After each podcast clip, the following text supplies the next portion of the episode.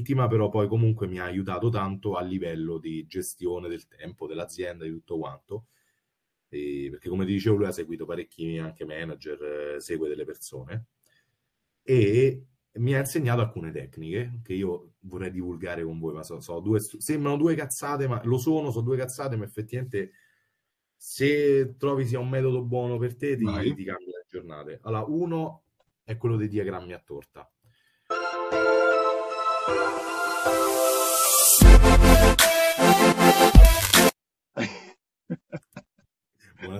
Buonasera, buongiorno a tutti. Buongiorno. A seconda dell'orario. Siamo qui in una nuova puntata di Cross the Line con Riccardo Rosati. Ciao a tutti. Riccardo, come stai? Tutto bene? Abbastanza bene, ho fatto una bella dormita. Quanto hai dormito? Svegliato a mezzogiorno, siamo tornati alle 5. Lo so, Riccardo, vuoi fare una breve presentazione per il pubblico, raccontare un po' chi sei, quello che fai? Non ho capito, scusa? Presento te o presento me? Tutti e due, no, dai. Mi presento, a te già ti conosco. Allora, io mi chiamo Riccardo, purtroppo conosco Edoardo da quando siamo nati praticamente. Infatti sono molto felice che abbia ideato questo podcast, perché finalmente può espandere al mondo la sua follia, quindi non siamo tenuti soltanto noi amici a sentirlo. E quindi sono contento che mi abbia invitato. Comunque, Riccardo, oggi diciamo parliamo di un argomento abbastanza delicato, no? Sì. Discorso di studio e lavoro, come conciliare questi due aspetti importanti della generazione Z e un po' della generazione di cui facciamo parte. Nella tua esperienza come ti sei trovato?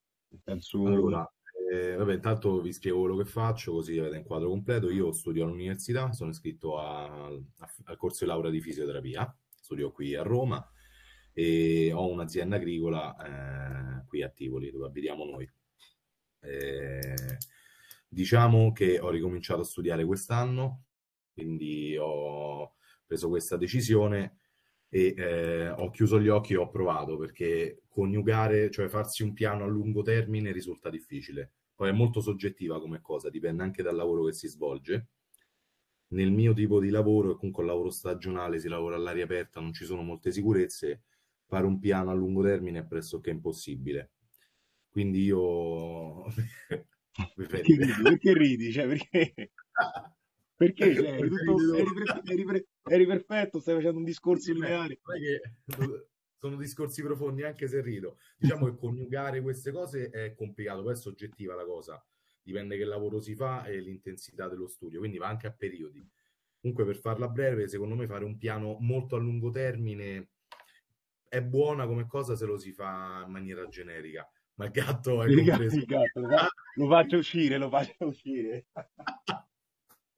È il nuovo ospite. Prossima puntata? Adesso vogliamo sapere il nome del gatto. Mael. Il nome non l'ho scelto io comunque. Quindi comunque coniugare a lungo termine si può fare un piano, però secondo me bisogna avere la consapevolezza che si potrebbe non rispettarlo, quindi non demoralizzarsi. Poi ripeto, dipende dal lavoro che si fa. Io ho un lavoro del cavolo, purtroppo. Però avrei una domanda, comunque gestire un'azienda agricola da solo e in più studiare fisioterapia, che comunque sono due indirizzi completamente diversi, come ti sei trovato? Nel senso, le competenze che hai appreso nella tua gestione dell'azienda agricola si sono rilevate utili nel tuo approccio a questo ritorno allo studio, oppure pensi che comunque non abbia influito?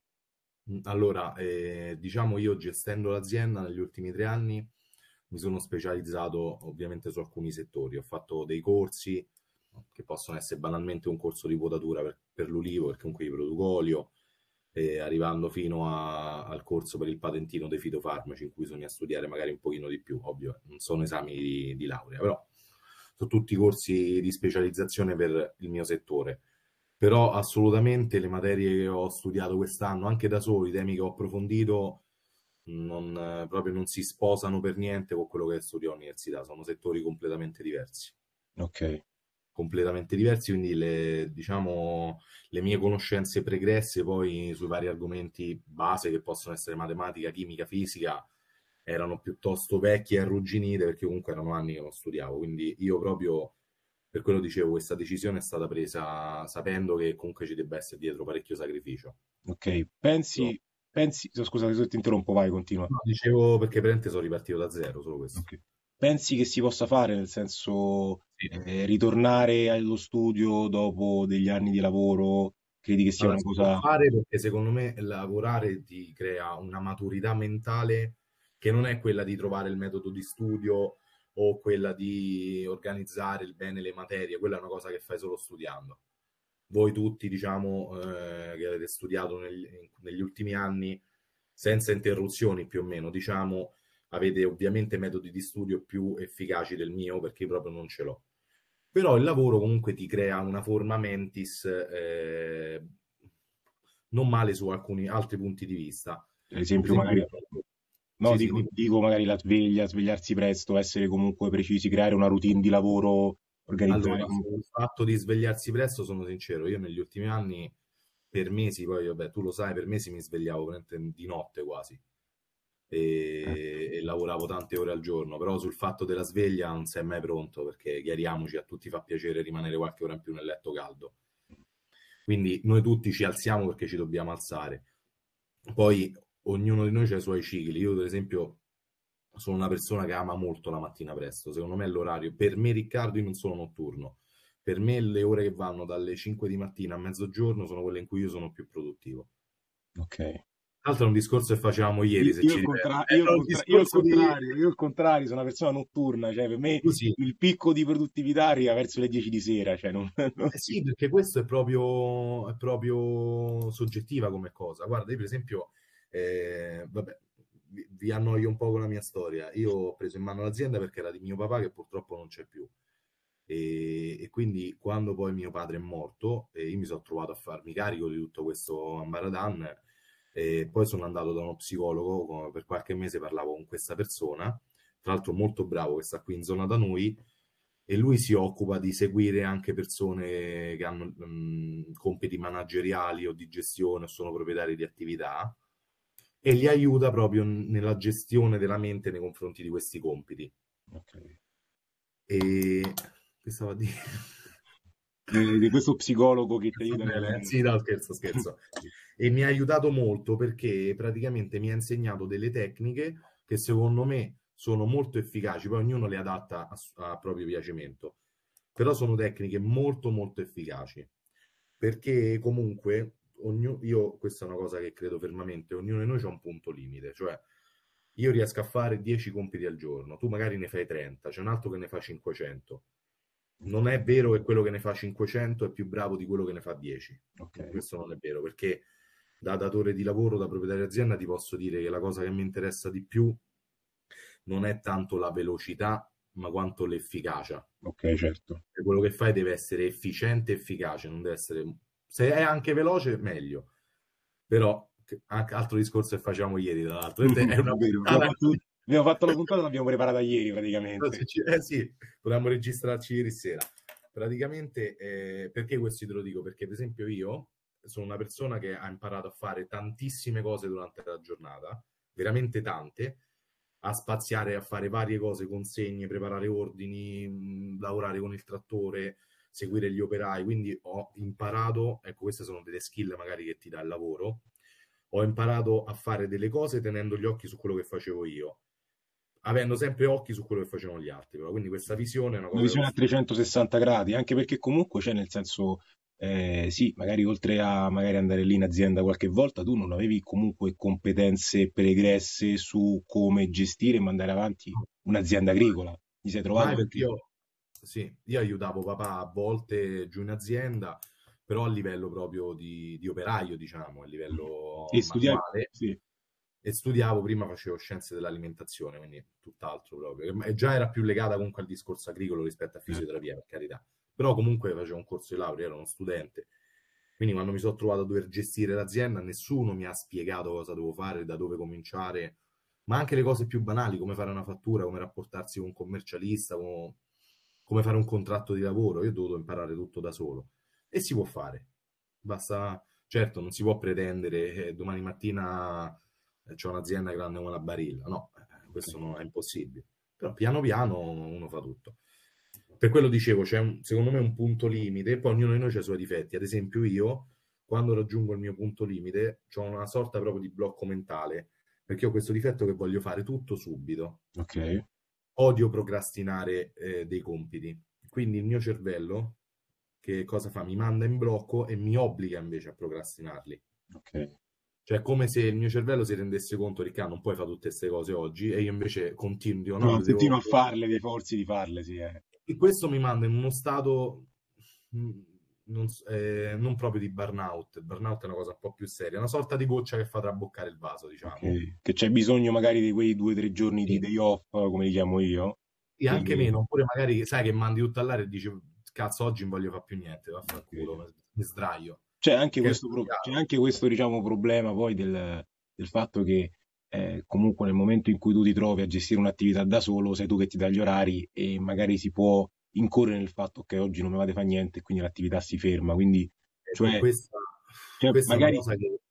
magari rispetto a un lavoro tra virgolette dipendente è diverso, cioè magari non è più difficile, però c'hai una responsabilità e un carico di lavoro maggiore, perché nel senso sì, io studio, magari una persona studia e fa un lavoro dipendente, comunque si organizza, c'ha i suoi orari, cerca, difficile comunque, difficilissimo, l'ho fatto io lo scorso semestre, però in qualche modo lo fa, e magari c'hai, nel momento in cui tu c'hai uno studio che comunque te lo autogestisci, perché tu c'hai le tue lezioni ma poi lo studio a casa è da solo, e c'hai un'attività in cui la gestisci te, ti dai i tuoi orari, comunque puoi entrare in quella confusione di ok, come mi organizzo la giornata, magari c'hai 5 ore a disposizione che dici le passo in azienda a lavorare, a incrementare la mia attività, o le passo a ripassare, a studiare o approfondire una materia, mentre magari con un lavoro dipendente non hai quella scelta, nel senso, cioè le 8 ore, quindi già sai che la sera devi studiare. Cioè, nel senso... Esatto, anche perché come dicevi tu, infatti anche tu studiavi e lavoravi per un periodo, sì.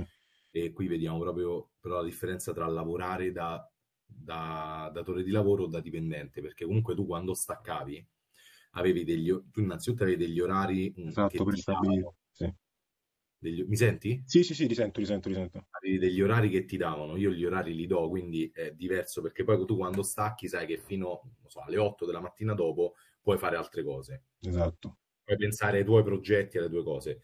Io devo già organizzare il lavoro del giorno dopo, anche perché comunque il tempo è denaro, cioè io non posso far stare persone ferme con le mani in tasca e la mattina arriviamo alle 8 e organizziamo la giornata, perché perderemmo, è capitato purtroppo, sono sincero, perché uno non può sempre stare al massimo, anzi spesso mi capita, io comunque negli ultimi anni ho fatto degli errori enormi, però questi errori mi hanno portato poi a avere questa consapevolezza delle cose che vi sto dicendo oggi, perché se non avessi sbagliato, che ti dicevo? Dico no, sono sempre stato perfetto, non so che dirti.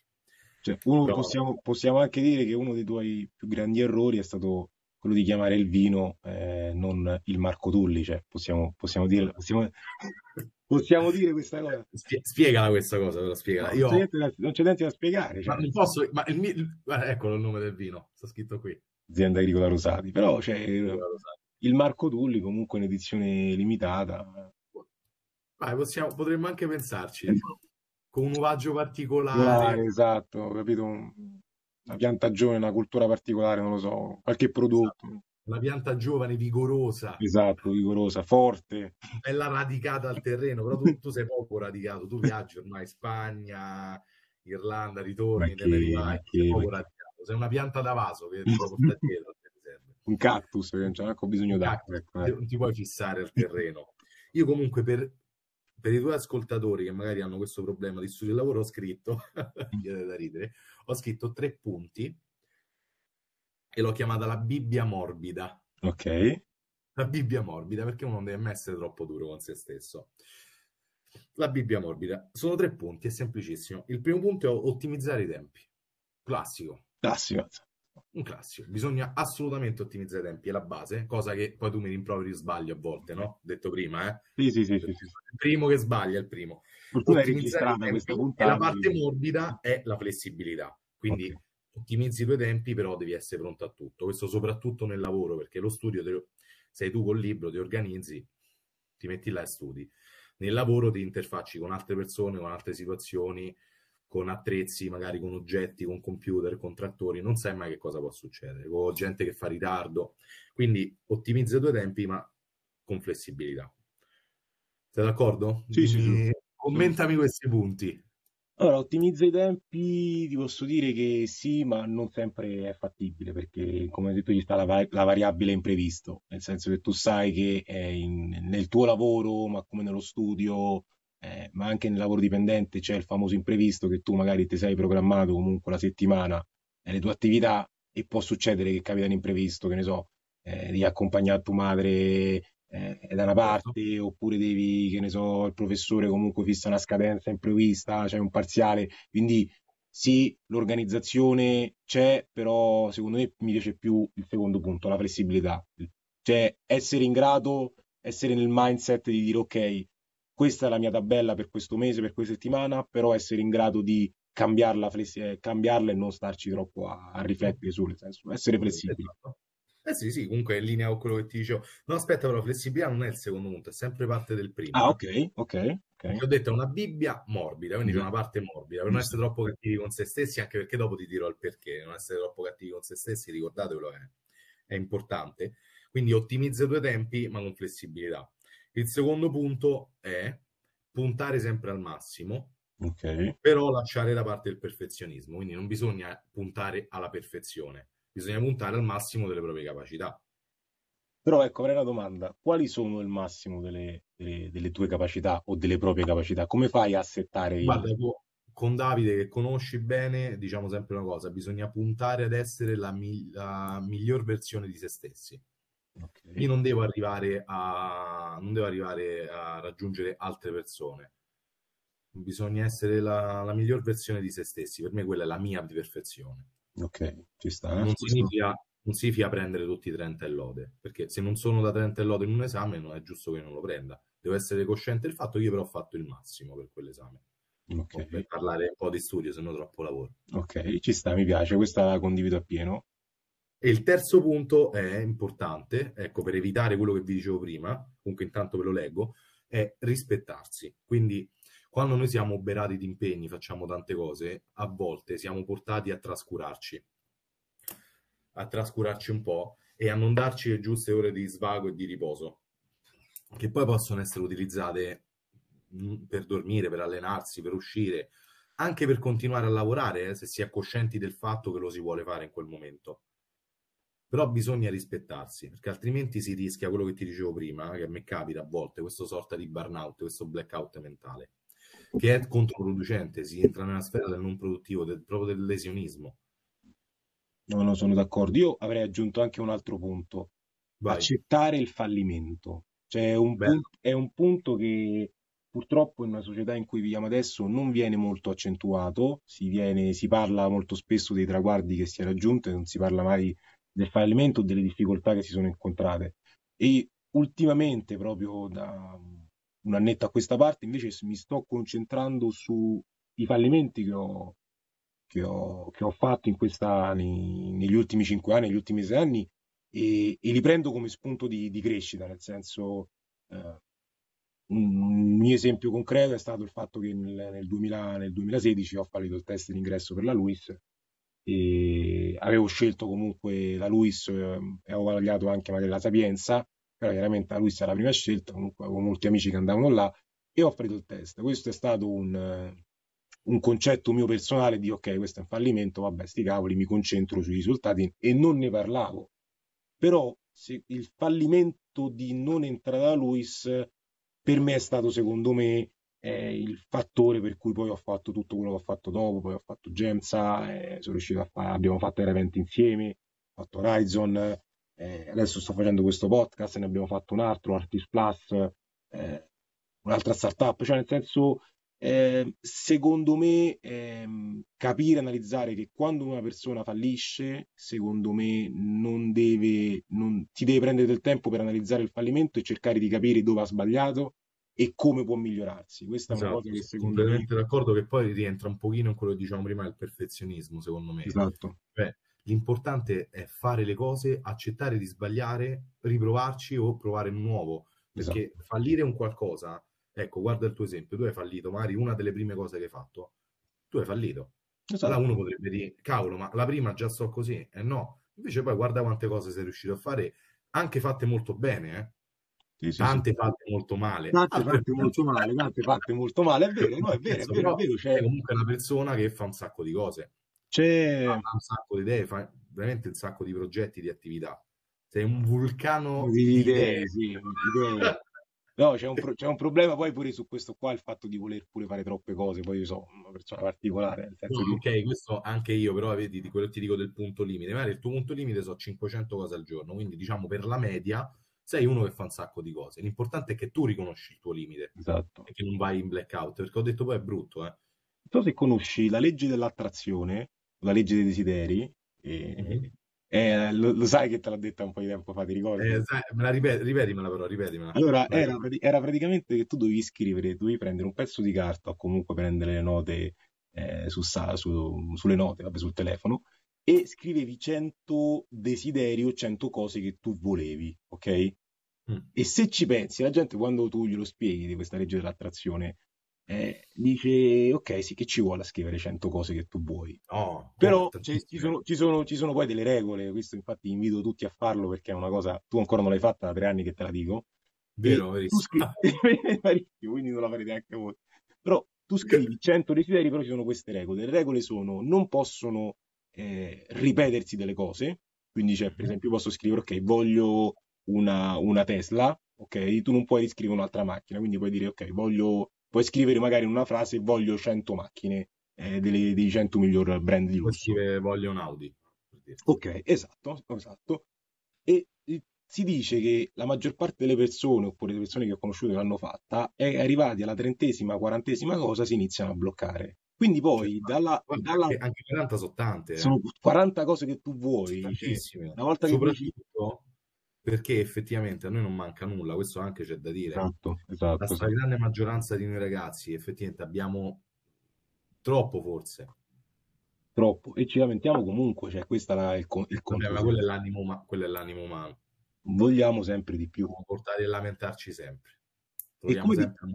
E come dicevo, cioè una volta arrivata alla 50ª, 45ª, diciamo, come posso dire? Nel senso, la 50ª domanda o la 50ª cosa che tu vuoi, 50º punto della lista, esatto, tu inizi a ragionare in maniera differente, perché inizi a scavare dentro di te sulle cose che veramente vuoi, e là sta il segreto, nel senso che... perché ti spari subito, voglio la casa, voglio la macchina, voglio 100 ragazzi, magari per dire, voglio quello che ti piace di più, e poi dopo entri al profondo. E quindi poi è figa, perché tu comunque inizi, poi quando inizi hai comprato questa lista di questi 100 desideri. Io considero, per farla ci ho messo un mese e mezzo, perché veramente arrivata alla 70ª poi non riuscivo a trovare nulla di... avevo tutto in questa lista. Comunque tu l'hai completata. Sì, esatto. E quindi, cioè, fondamentalmente, cioè, no, alcune non l'ho completata ancora, tipo l'Isola, la Ferrari, vabbè, queste stronzate. No, intendevo dire, non se sei riuscito ad ottenerle, sei riuscito a scrivere 100 punti. Esatto, sono riuscito a scrivere, esatto.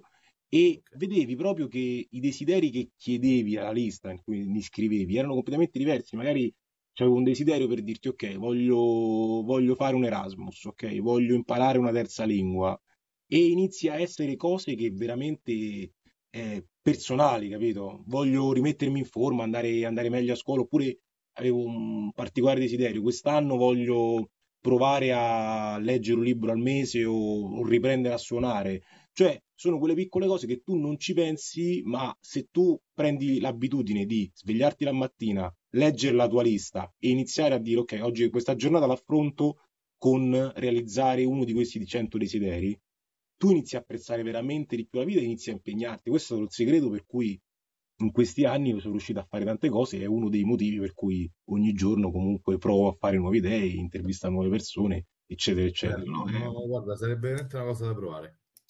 Ma non è vero, no, ti giuro che mai, questa volta mi hai particolarmente colpito, non me l'hai mai raccontato così nel profondo. Mi hai sempre detto, scrivi sta cosa, dai, su, falla. No, è particolare. Me l'hai spiegato bene, e mi ha incuriosito. E poi, secondo me, una delle maniere migliori per riuscire è partire da piccoli compiti. Esatto, bravissimo. Questa è una cosa una cosa che veramente io riscontro tantissimo, soprattutto nei ragazzi della nostra età o anche più piccoli, questo blocco proprio, di rimanere che non si sa da dove si deve cominciare. Questa è una cosa proprio che io riscontro veramente in gran numero. Non si sa proprio da dove cominciare per essere produttivi o per cambiare, o si sta in uno stato fisico, morale che non si sopporta e non sai proprio a che appigliarti per cambiare. Quindi io consiglio proprio di cominciare dal piccolo, anche rimettersi bene le scarpe o riappendere il giacchetto quando si torna a casa, cose stupidissime. Però poi nella mente sono tutti, dici, ok, ho fatto un passetto, adesso ne faccio uno e mezzo. Esatto. Poi c'è un discorso famosissimo di un generale della Marina, adesso non mi ricordo il nome, comunque si trova su YouTube, che parla proprio dell'importanza di rifarsi il letto la mattina. Ok. Io vorrei sapere, tu te lo rifai il tuo letto? No, la mattina? Assolutamente no, ricoprire le lenzuola e vai. Guarda, io ti dico la verità, però veramente da quando... Allora, io non ho mai fatto il letto la mattina, pure per parlare con Dai, se sono troppo profondi, mai rifatto il mio letto la mattina, guarda, sta qua un bordello, vestiti buttati, è un casino. Quando ho visto questo video, che consiglio di vedere, dura pochi minuti, mi ha colpito tantissimo, effettivamente ho detto, ma io ci provo, e... Per un mese io tutte le mattine mi sono rifatto il letto. Io ti assicuro, continuo a non farmelo la maggior parte delle volte, perché poi con la mattina si sbriga e esce, però vi assicuro che se riuscite a essere costanti, che poi è la base di tutto la costanza, ti cambia la giornata. Cioè tu esci di casa che già ti sei fatto il letto, è una cosa meravigliosa. E poi lui conclude con una frase bellissima, dice: per quanto può essere merdosa la tua giornata, per quanto può andare male, almeno tornerai in una casa con il letto fatto. Ecco. Ti fa veramente magari apprezzare le piccole cose. Esatto, ti fa pensare. Comunque è una cosa poi, se non ti tedio troppo. No, vai tranquillo. Perché per ricollegarmi al discorso dello psicologo di prima da cui andavo, perché poi effettivamente non vi ho detto che cosa mi ha insegnato. Comunque vabbè, io ci sono andato anche per motivi personali legati alla morte di papà, quindi con lui ho fatto un percorso. Forse, certo. Una sfera proprio molto intima, però poi comunque mi ha aiutato tanto a livello di gestione del tempo, dell'azienda, di tutto quanto, perché come ti dicevo lui ha seguito parecchi anche manager, segue delle persone e mi ha insegnato alcune tecniche che io vorrei divulgare con voi, ma sembrano due cazzate, ma lo sono due cazzate, ma effettivamente se trovi sia un metodo buono per te ti cambia le giornate. Allora, uno è quello dei diagrammi a torta. Quindi praticamente, guarda, ho fatto un disegno prima, suddividere in questo modo, okay. O 3 spicchi da 8 ore o 4 spicchi da 6 ore. Ok. Sempre il totale è sempre 24 e sarebbero le ore della giornata, quindi tu ti suddividi la giornata. Consiglio di cominciare con quello da 3 perché è più semplice, le ore gli spicchi da 6 ore è un livello più avanzato. Suddividersi la giornata in 8 ore, tu ogni blocco da 8 ore è destinato a un'attività o anche a più attività, che ne so, sfera lavoro, okay. In quelle 8 ore io lavoro, poi se nel lavoro io faccio 100 cose è perché devo fare quelle 100 cose, ma quello è il lavoro. 8 ore dormo, 8 ore mi devo allenare, fare la spesa e rilassarmi. Però questa cosa aiuta tantissimo per quello, diciamo, l'organizzazione del tempo. E la ragazza? La ragazza dove... se ci vivi insieme rientra nelle 8 ore di sonno. Esatto, infatti è quello il segreto. No, il livello più avanzato, quello da 6 ore, puoi ritagliare uno spicchio di mezz'ora in ogni spicchio e escono fuori 2 ore, cioè praticamente. Esatto, 2 ore per la ragazza, esatto. E no. Un'altra cosa invece molto interessante, che è difficile, a mio parere è veramente una cosa di una difficoltà indecente, è l'autovalutazione, che nessuno di noi fa mai, io sono sicuro. Io sono autocritico nei miei confronti. No, autovalutativo, è difficile però, tu ti devi autovalutare, perché lo sai cosa c'è di difficile? Che tu, Edoardo, tu in generale persona, tendi o a sovrastimarti o a sottostimarti, quindi o sei troppo duro con te stesso, oppure dici no, io sono fighissimo, sono perfetto, non sbaglio niente. Quindi autovalutarsi, centrarsi è difficile. Ok. Se si impara ad autovalutarsi, secondo me veramente poi non c'è più. Credi nella valutazione dell'altro individuo? Cioè, come fai? Cioè, nel senso, mi viene in mente, cioè, come fa un'altra persona a darti una valutazione su dei parametri magari personali? Cioè, nel senso, chi si conosce meglio di te? Capito? No, Questo non ci credo assolutamente, perché è una cosa talmente personale, perché poi sulle azioni che noi compiamo quotidianamente entrano in gioco anche le sensazioni, i miei sentimenti, quanto tengo o meno una cosa, quindi non puoi tu altro essere vivente valutarmi. Ok. Cioè, non puoi assolutamente, e dipende tanto secondo me anche dal grado di empatia. Ok. Tanto, però comunque anche essendo, io sono una persona molto molto empatica purtroppo, cioè mi immedesimo molto nella sofferenza altrui, e comunque ti dico che non posso capire quanto soffri, perché comunque sono una persona che ha sofferto molto, quindi io posso capire che tu stai soffrendo e me ne dispiaccio, ma non potrei mai valutarti come te valuti. Ok, certo, perché magari ti concentreresti su diversi fattori. Esatto.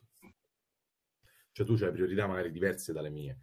Comunque è importante sapersi autovalutare, questo è sempre partendo dal piccolo, che ne so, che ti dico, ho fatto la spesa, cioè meglio, quello che mi hanno insegnato è autovalutarsi alla fine della giornata, quindi proprio prendere un foglio così, una stupidaggine, prendi il foglio bianco e fai una linea da 1 a 10, okay. E poi su un altro foglio scrivi, o qui dove ti pare, scrivi quello che hai fatto durante la giornata, ho studiato, ho fatto la spesa, mi sono allenato, sono uscito con gli amici.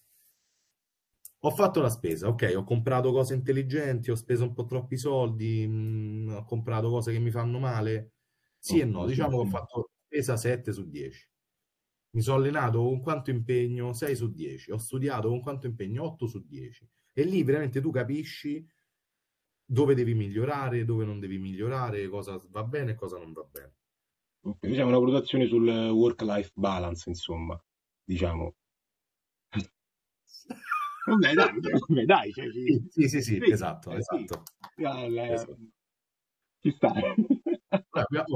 Devo dire, abbiamo fatto una puntata molto profonda. Aspetta, avrei una domanda. Vai, mica finire, mi sto divertendo. Allora, mi sto divertendo ad annoiarti. No, due domande. Allora, uno, dove ti vedi tra 5 anni? Questa è una domanda che faccio a tutti. Tra 5 anni, Riccardo Rosati, all'alba dei suoi 30 anni o 30 anni. È vero. Esatto. Non ancora. Ah no, già compiuti da 5 anni, sì. Ok, all'alba dei suoi 30 anni, dove ti vedi? In un'azienda agricola o a fare fisioterapista? Ti vedi, non lo so, oppure magari te fai parroco, che cacchio ne so, nel senso. Dove ti vedi? Allora, ricordati la seconda domanda, intanto ti rispondo a questa. Ah, sicuramente io veramente mi impegnerò tantissimo e spero di aver concluso il percorso di laurea, quindi sicuramente mi vedo come fisioterapista e spero di avere già una buona attività lavorativa in quel campo o di star proseguendo con gli studi con delle specializzazioni, quindi comunque quel percorso tra 5 anni spero bene averlo finito, essendo una laurea triennale. E l'azienda agricola è una cosa che io ho cominciato per dovere e per fortuna è una cosa che amo tantissimo. Quindi mi piacerebbe portare avanti quel discorso, magari più in piccolo o più in grande se ce la faccio, cambiando culture o quello che è, però è una cosa che mi piacerebbe non abbandonare. Ok. Ti ho risposto? Sei soddisfatto? Sì, sono soddisfatto. Parroco con tutto il bene, ma non credo. Dai, Don Riccardo. Don Abbondio. Don Abbondio. So. E ultima domanda, poi. Credi che una persona possa non avere passioni o interessi? So che è una domanda un po' particolare, si ritorna un po'. Credi che una persona possa avere non passioni, interessi, hobby? Poi bisogna definire hobby. Noi abbiamo fatto una puntata precedentemente con Luca e Marco in cui parlavamo proprio di questo qui. E secondo me, cioè, ci sta, nel senso, cioè, una persona arrivata a 25 anni può non avere delle passioni, dei desideri e quindi non applicare poi la legge dell'attrazione e tutti questi magari tips che abbiamo parlato. Io credo che siamo esseri che si interfacciano col mondo, quindi noi non conosciamo tutto quello che c'è, quindi il fatto dell'età, ti dico sì, io potrei a 25 anni non aver ancora incontrato la mia passione più grande. Che ne so, potrei essere innamorato del fatto di buttarmi con paracadute, non l'ho mai fatto. Per questo è una cosa che consiglio, di provare più cose possibili magari.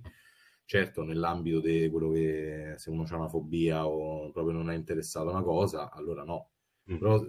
Però cercate sempre di stuzzicare la vostra curiosità, di tenerla viva, perché è una cosa bellissima.